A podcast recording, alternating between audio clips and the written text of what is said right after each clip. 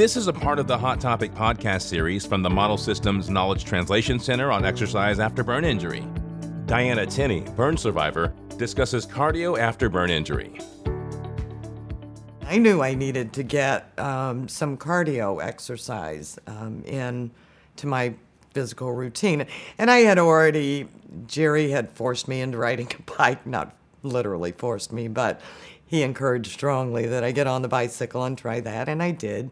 And then he bought me a kayak for my birthday, which I had to watch sit in the basement all year since my birthday's in October until the next spring.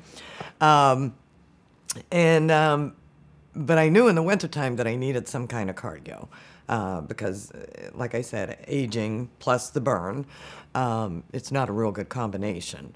And so I started doing an actual aerobics gold class at one of my senior centers where the chair yoga teacher taught a chair yoga session and then she taught an aerobics gold class. So she talked me into doing that first aerobics class, and I really enjoyed it uh, because it was to music.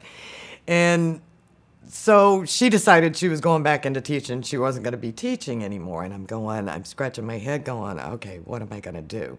You know, I don't want to go to a gym. I'm not a gym person. I can't afford a gym.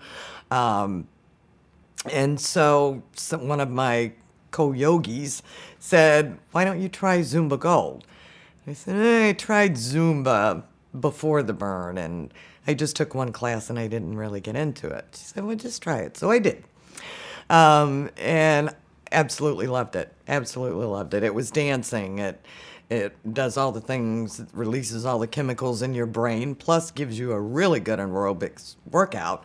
Um, so I started that, and then one of my other my mat yoga teachers she works at the physical therapy um, facility.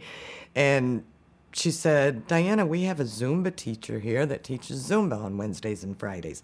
Why don't you try that? So i did.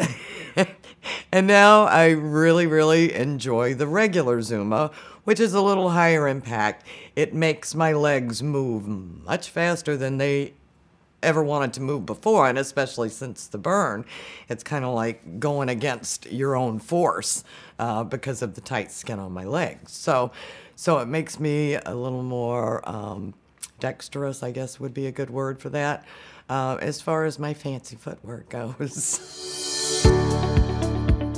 Visit msktc.org/burn and get the answers you need from experts who conduct innovative and high-quality research, provide patient care, and work to improve the health and overall quality of life for people with burn injury.